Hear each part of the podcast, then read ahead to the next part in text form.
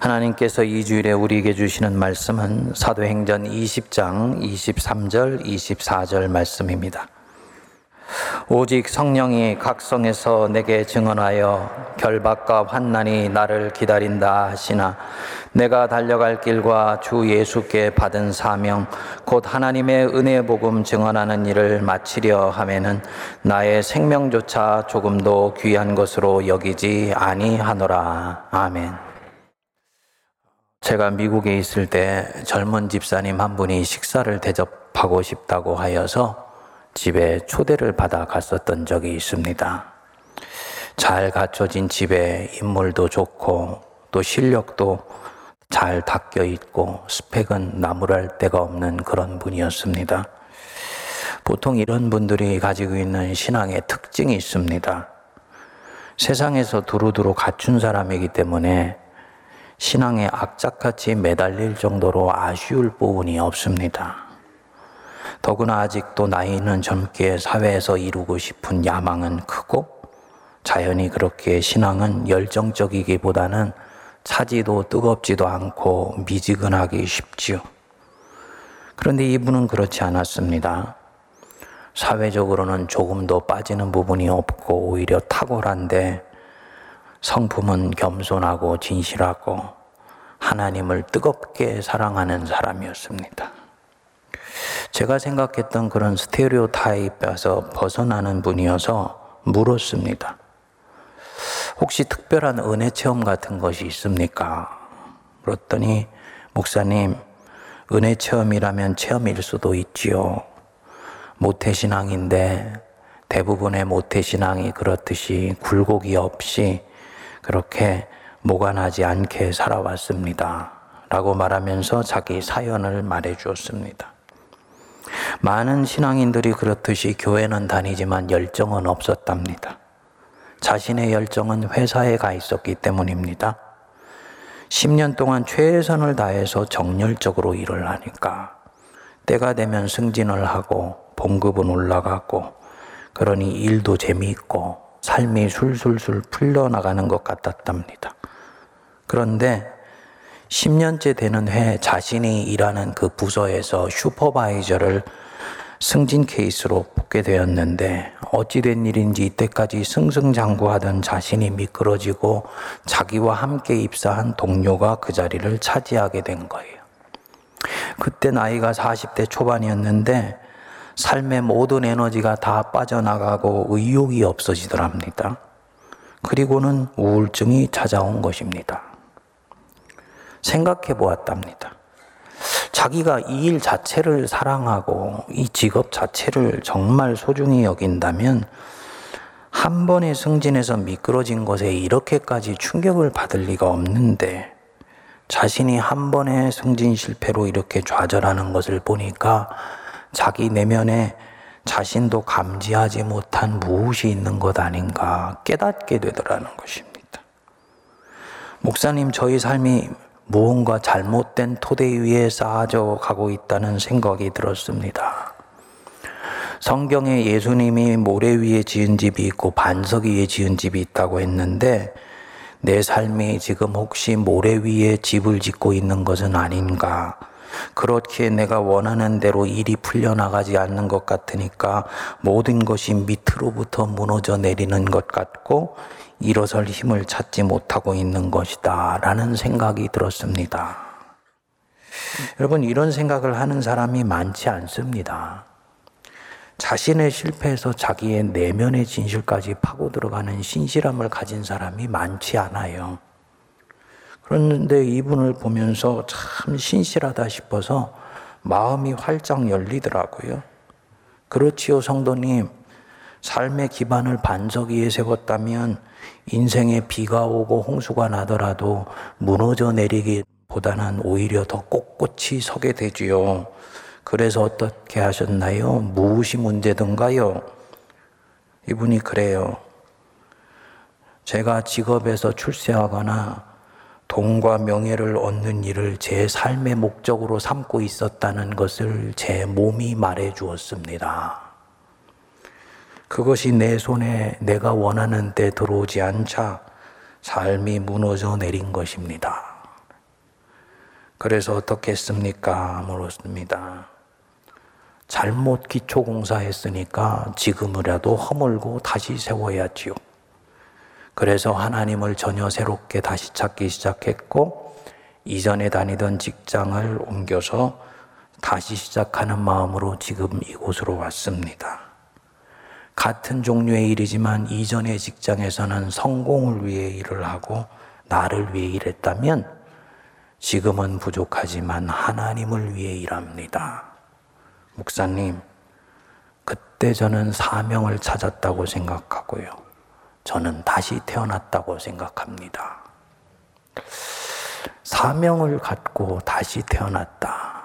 이 말이 저한테 오래 남았습니다. 여러분, 우리가 출생일이 평생에 몇 번 있습니까? 한 번 있지요. 저는 1964년 5월 며칠 생이죠. 그 일은 가르쳐 드릴 수 없어요. 다 사람들이 한 번 태어나. 근데 한 번 태어나고 끝나는 사람이 있는가 하면 두 번 태어나고 세 번, 네 번 태어나는 사람이 있습니다. 내 몸이 세상에 태어난 날 육신의 출생일. 모든 사람이 다 이 생일을 가져요. 반면에 영적 생일이 있는 사람이 있어요. 영이 거듭나서 하나님의 자녀가 된 날. 그리고 세 번째 생일이 있으니 자기가 이 땅에 태어난 이유와 목적을 발견한 날. 사명을 갖게 된 날이에요. 이 자기 인생의 새로운 탄생을 가져온 날이 몇 번이나 되느냐가 이 사람의 삶의 무게감과 두께를 말해줍니다. 나무의 나이테하고 똑같습니다. 여러분들은 몇 번이십니까? 하루 세끼 밥 먹고 사는 것으로 족한 사람, 돈과 명예와 물질을 쫓아가는 사람은 생일이 한 번이에요. 그래서 이 날이 1년 중에 가장 소중한 날이기 때문에 열심히 챙깁니다. 그러나 마음 한구석은 늘 공허하고 허전하죠. 그러던 사람이 예수님을 주님으로 영접해서 다시 태어났을 때 이 사람이 두 번째 생일을 갖고 있는 날이에요. 그리고 이 사람이 방금 전에 말씀드린 사람처럼 살아야 되는 이유를 내가 발견했다. 이 사명을 깨닫게 됐대. 그가 세 번째 생일을 가진 사람입니다. 이 두 번째 생일이 소명의 날이고 세 번째 생일은 사명의 날입니다. 어떤 사람은 두 번째 생일과 세 번째 생일이 같은 날인 사람이 있어요. 사도 바울 같은 사람이지요. 담에색 도상에서 예수님 만나서 영적으로 거듭난 날에 내가 너를 이방인의 사도로 세우리라 라는 사명도 같이 받았습니다.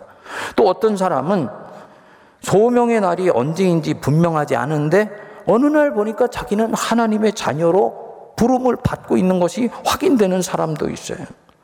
성도들이 흔히 이 소명과 사명을 마구 섞어서 씁니다만 엄격하게 말하면 서로 다릅니다. 소명은 콜링입니다. 신하가 임금께 부름 받는 거, 그 콜링이에요. 소명이지요. 하나님이 그 많고 많은 사람 중에서 나은 사람 핀셋으로 찝어서 하나님 자녀 삼아 주셔서 내가 여기 있다. 믿으십니까? 예수님이 우리에게 말씀하셨죠. 너희가 나를 택한 것이 아니고 내가 너희를 택하여 세웠다. 사실은 너희들이 나를 주님으로 결단해서 믿는 것 같지만 아니다. 그 믿음 내가 너희에게 넣어 주어서 너희들이 믿고 있는 것이다. 이게 택함 받았다는 확신이에요. 도대체 나같이 부족하고 이 시원치 않은 사람, 왜 예수님이 부르셨는지 모르지요.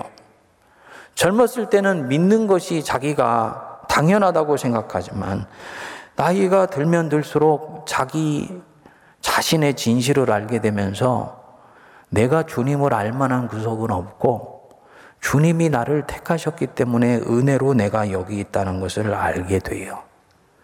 이게 그리스도인이 가지고 있는 인생관입니다. 고린도전서 7장 20절에 이런 말씀이 나옵니다. 각 사람은 부르심을 받은 그 부르심 그대로 지내라. 하나님이 우리를 부르실 때는 각 사람으로 부르신다. 세문학교의 교인으로 부르시는 거 아니고 무더기로 부르시는 것이 아니라 한 사람 한 사람이 단독 자로서 실존적으로 하나님 앞에 서는 거예요. 이때 각 사람이 하나님 앞에 서는 순간에 가지고 있는 상황이 있습니다. 한국인으로서 여자로 혹은 남자로 또 자녀의 부모 등으로 서게 되어 영적으로는 바로 이 상황도 부르심이에요. 헬라어로는 이 부르신다라는 말이 클라이시스라 그래서 초청받는다, 초대받는다 이 뜻입니다. 그러니까 각각의 사람은 부르심을 받는 그 순간의 상황 안으로 초대받고 초청받는 거죠.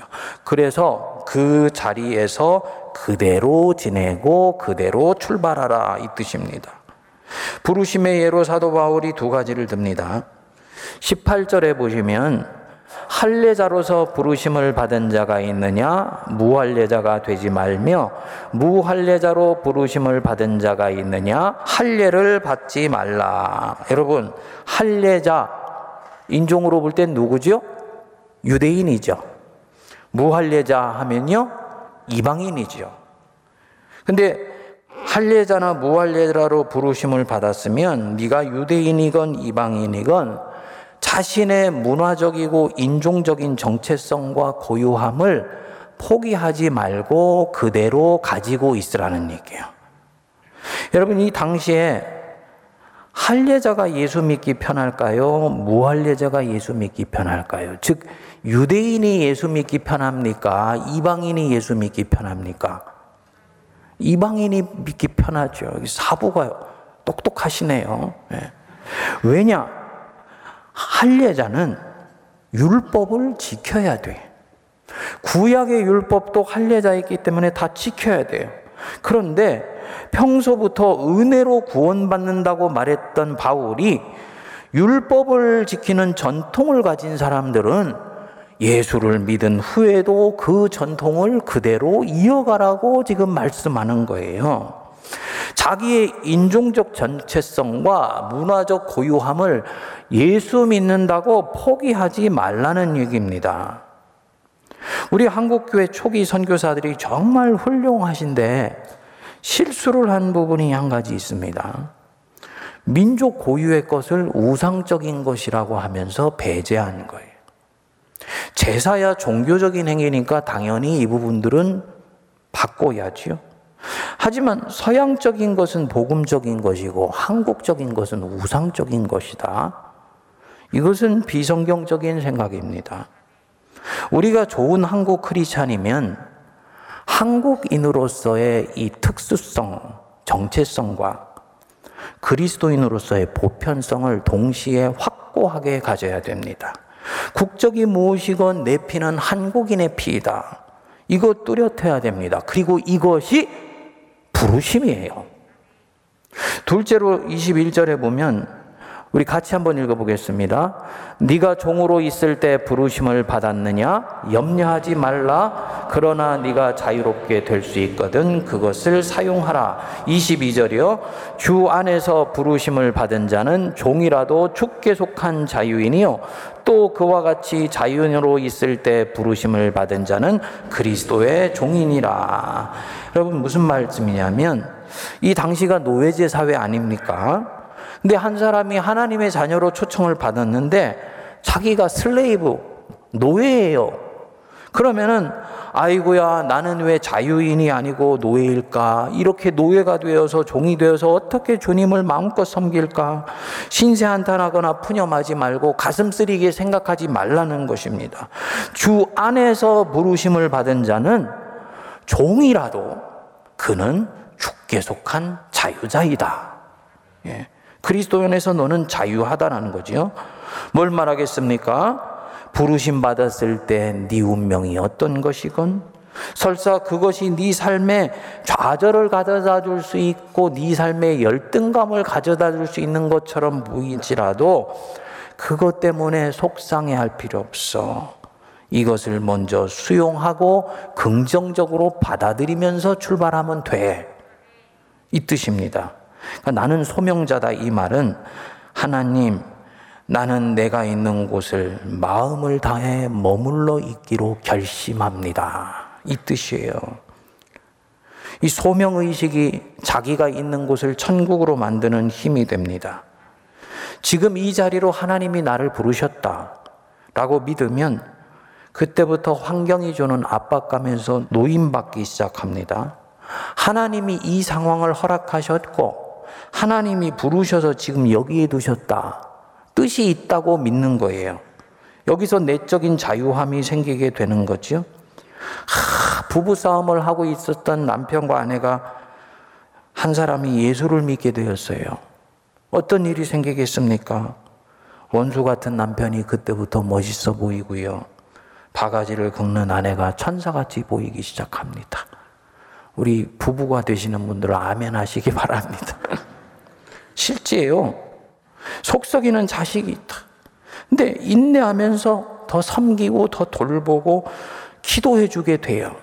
내 인생에 대한 삶의 전망이 낙관적이기 때문에 자녀에게도 그렇게 돼야게 돼요. 이 녀석아 너무 고민해 하지만 너 결국은 잘 될 거야. 계속 격려해 주는 거예요. 그러면 어느 날 보면 이 아이가 그렇게 돼 있어요. 내가 변하니까 환경을 변화시킬 수 있는 내적인 능력이 여기에 나오는 것입니다. 하나님의 품에 부름을 받은 날, 이 초청받은 날이 둘째 생일이죠. 나아가서 이렇게 부름받은 내게 하나님이 주신 특별한 사명이 있음을 내가 알게 된 날, 이게 세 번째 생일이에요. 이 세 번째 생일, 이 사명의 날은 고유하고 독특한 자기에 대한 부르심을 발견한 날입니다. 하나님이 나를 하나님의 가족으로 부르실 때는 내게만 주신 고유하고도 독특한 재능을 가진 사명의 걸음이 있어요. 이 유대교 신비주의 분파 중에 하시디즘이라고 있는데 여기에 나오는 이야기입니다. 유대인들에게 존경받는 랍비 주주야라는 사람에게 한 젊은이가 와서 물었습니다.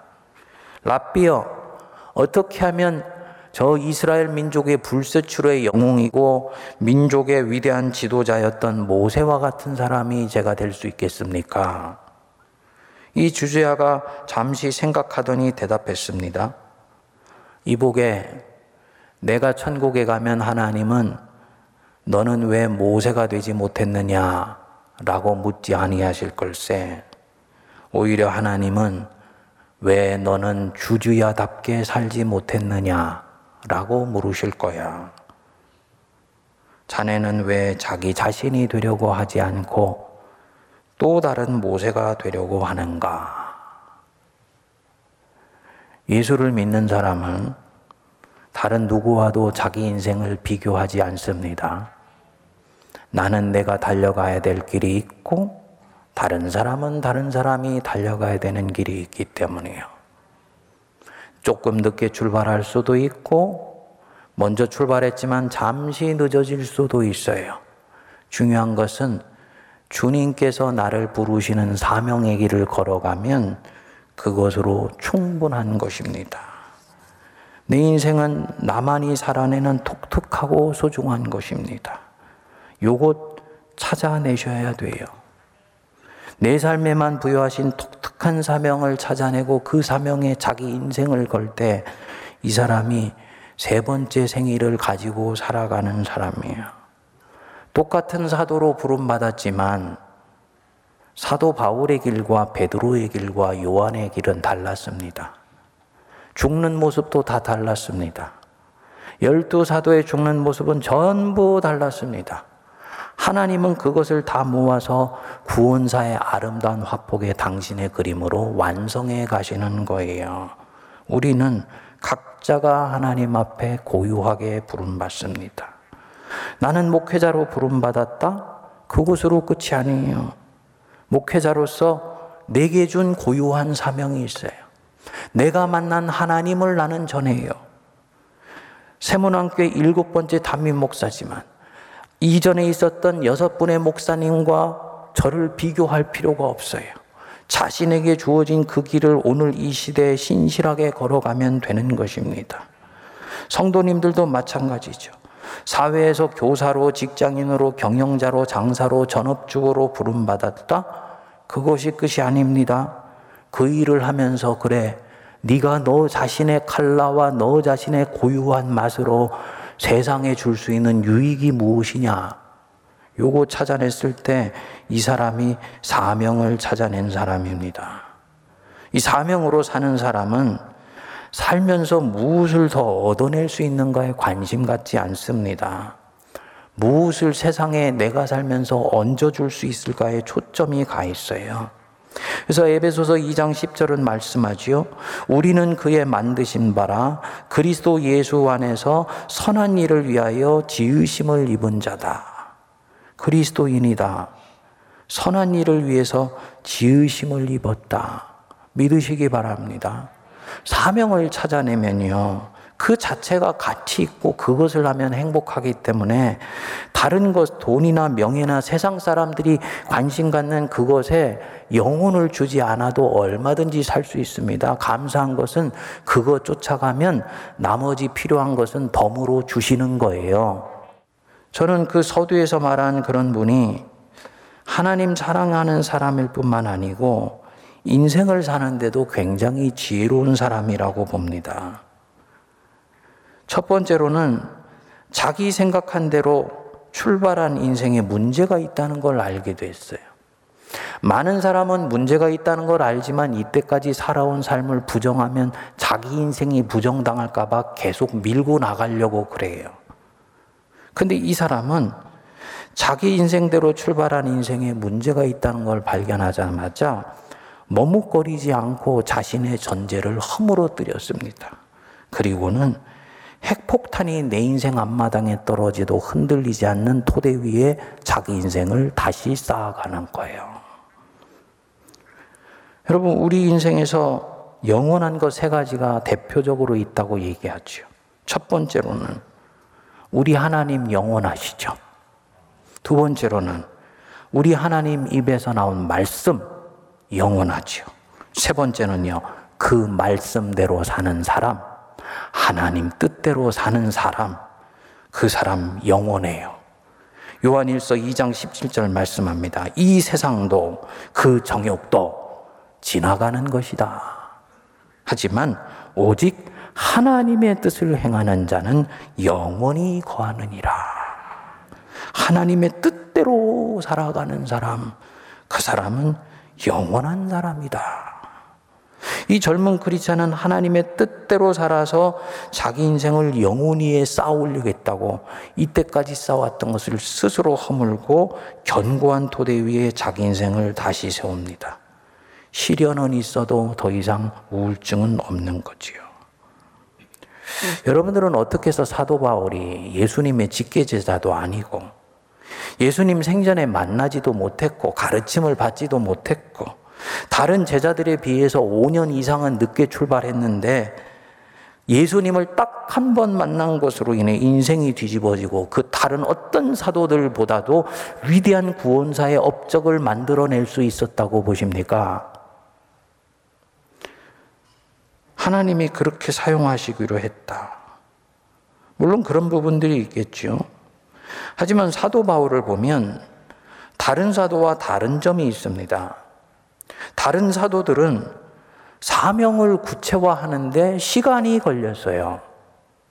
사도 베드로의 경우에 요한복음 21장에서 내 양을 치라는 명령 받고 사명을 받은 이후에야 이 사람이 변화가 일어나기 시작해요. 반면에 사도 바울은 두 번째 생일날 부르심을 받은 그날에 이방인의 사도가 될 것이다라는 사명도 같이 받아요.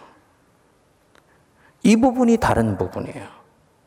저는 예수님이 열두 제자에게도 소명과 사명을 분명히 함께 주셨다고 믿습니다. 그런데 열두 제자들은 이것을 한 귀로 듣고 한 귀로 흘려버렸을 거예요. 그랬다가 예수님 십자가에 매달려갈 때 자기 자신의 자아가 깨지고 부활하셨을 때 비로소 주님의 사명 앞에 다시 일어날 수 있는 마음을 갖게 된 거예요. 사도 바울은 달랐어요. 다메섹 이후에 자기 인생을 이방인을 위한 사도라는 이 사명 안으로 집요하게 밀어넣습니다. 자기 인생에 대한 질문이 뚜렷했고요. 사명의식이 확고했고요.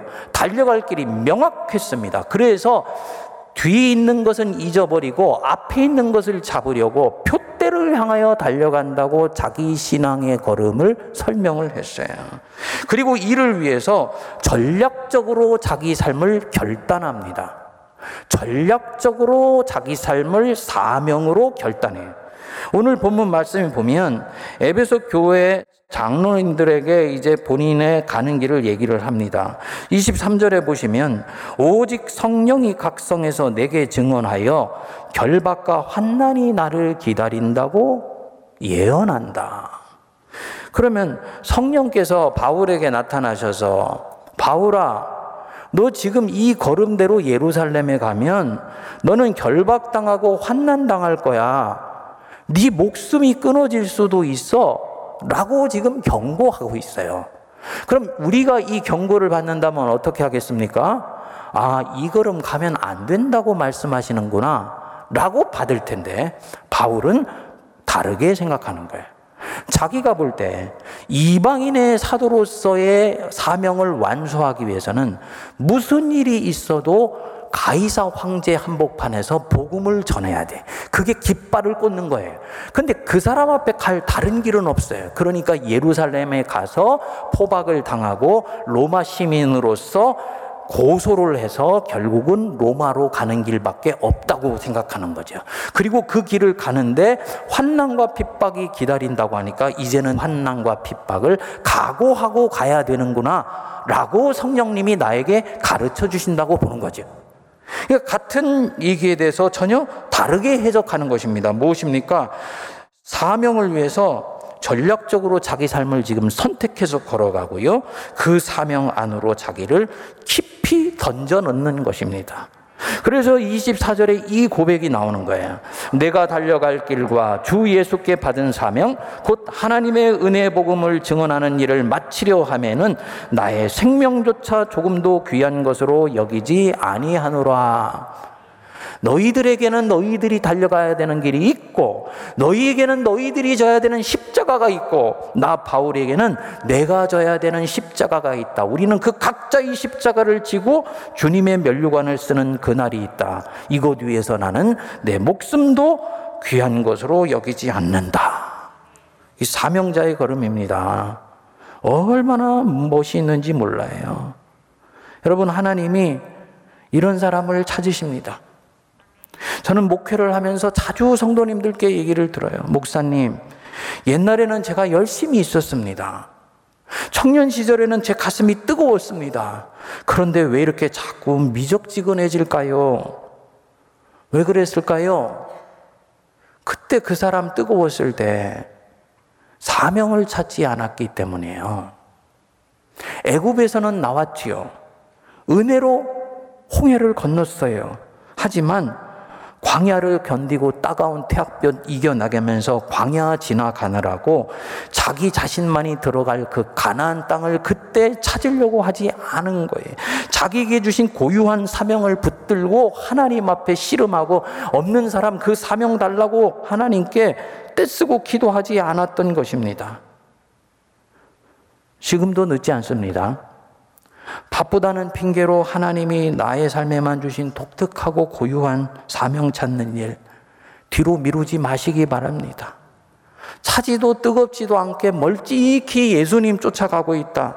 지금은 그 삶이 굉장히 지혜로운 것 같지만 세월이 가면서 내가 굉장히 어리석은 삶을 살아왔다는 것을 깨닫게 되는 날이 오게 될 거예요. 삶이 시간이 지나면서 이런 분은 점점 미적지근해집니다. 나이는 들고 기운은 빠져서 인생이 석양 무렵에 접어들었을 때 어느 순간에 보니 바쁘게 살면서 이때를 위해서 다른 것은 챙겨놓았는지 모르지만 내가 지금도 살아가야 되는 이유는 아직 없는 거예요. 그때 젊었을 때 바빴던 모든 것들이 의미가 없어집니다. 다른 사람도 있어요. 아무것도 가진 것이 없고, 밥 하나, 국 하나, 김치 하나를 놓고 먹는데, 자기가 이렇게 먹고 사는 이유와 뜻이 분명하면, 이 사람의 삶은 신비롭고 아름답습니다. 그리고 행복해요. 사명이 결국은 우리를 살리는 것입니다. 선한 일을 위하여 부르심을 받은 자다. 믿으시기 바랍니다. 지금이라도 이 사명을 찾으세요. 1부 때와 3부 때 젊은 청년 와가지고 고백을 하더라고요. 눈물을 글썽거리면서 고백해요. 목사님, 3년 만에 교회에 왔는데 오늘 목사님 말씀이 저에게 하시는 말씀 같습니다. 사연을 모르죠. 분명한 것 하나는 있다고 봅니다. 너 지금 사는 대로 그렇게 살면 안 돼. 라고 주님이 가르쳐 주셨겠지요. 여러분, 바쁘고 피곤하고 힘들수록 예수 믿는 사람은 셋 중에 하나는 하셔야 돼요. 가르치거나 배우거나 교회에서 한 가지 사역은 하시면서 자기 인생을 키워가셔야 됩니다. 빌 게이츠와 함께 21세기 문명을 이룬 것으로 평가받는 애플사 창업자 스티브 잡스가 2005년에 스탠포드 대학교에서 아주 역사에 남을 만한 유명한 졸업 연설을 했었습니다. 그 연설의 일부를 읽어드리면서 말씀을 마무리합니다. 저는 17살에 이론 인용구를 읽었던 적이 있습니다. 만약 매일을 당신의 인생의 마지막 날이라고 생각하고 살아간다면 언젠가는 그것이 사실인 날이 반드시 올 것이다. 그 말은 제 내류에 깊게 각인되었습니다. 그 이후로 지난 33년간 저는 날마다 아침 거울을 보며 묻곤 했습니다. 오늘이 내 인생의 마지막 날이라면 그래도 나는 오늘 살고 있는 이 삶을 계속해서 살아갈 것인가? 오늘이 내 인생의 마지막 날이라면 그래도 나는 지금 살고 있는 이 삶을 계속해서 살아갈 것인가?